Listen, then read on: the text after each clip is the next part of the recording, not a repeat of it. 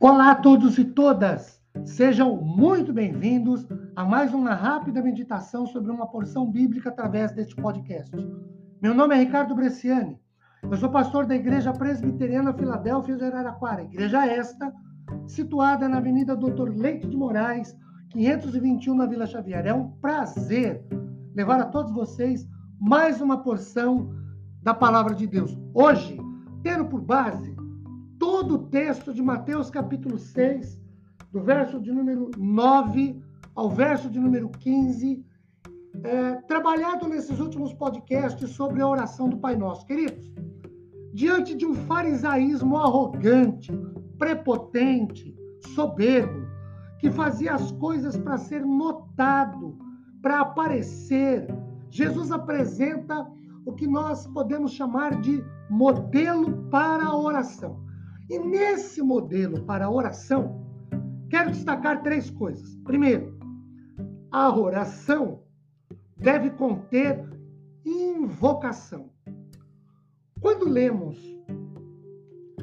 sobre a oração do Pai Nosso em Mateus 6, de 9 a 15, nós vemos Jesus falando sobre Pai Nosso, venha o teu reino, faça-se a tua vontade, assim na terra como no céu. Isso é uma invocação ou um chamamento para a oração. No caso, invocar a Deus como Pai para que o reino dele venha à nossa vida, para que a sua vontade seja feita. Segundo modelo, a oração deve conter petições. Primeiro, por necessidade diária. Jesus nos ensina a orar pelo pão nosso de cada dia, pelo favor divino quanto ao tratamento que queremos receber de Deus, como damos aos homens. Perdoa-nos como nós temos perdoado. Ainda sobre oração, que deve conter petição por necessidade, agora por amparo, por socorro, por ajuda divina, para não errar quando lemos, não nos deixes cair em tentação.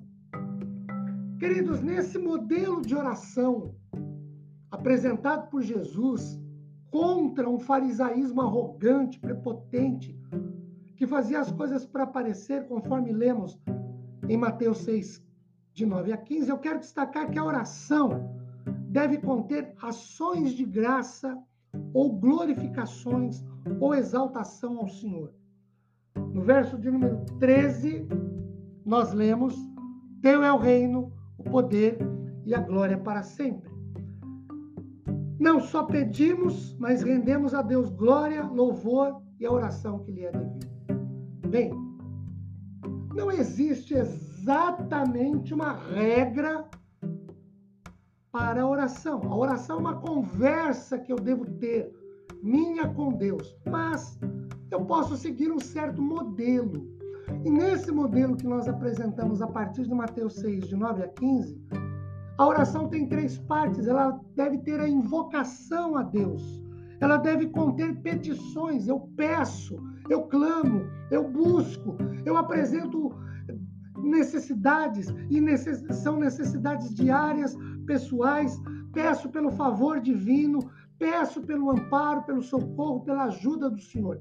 E essa oração, queridos, ela deve terminar com uma exaltação ao Senhor, com uma ação de graças a Deus, com uma glorificação ao Senhor.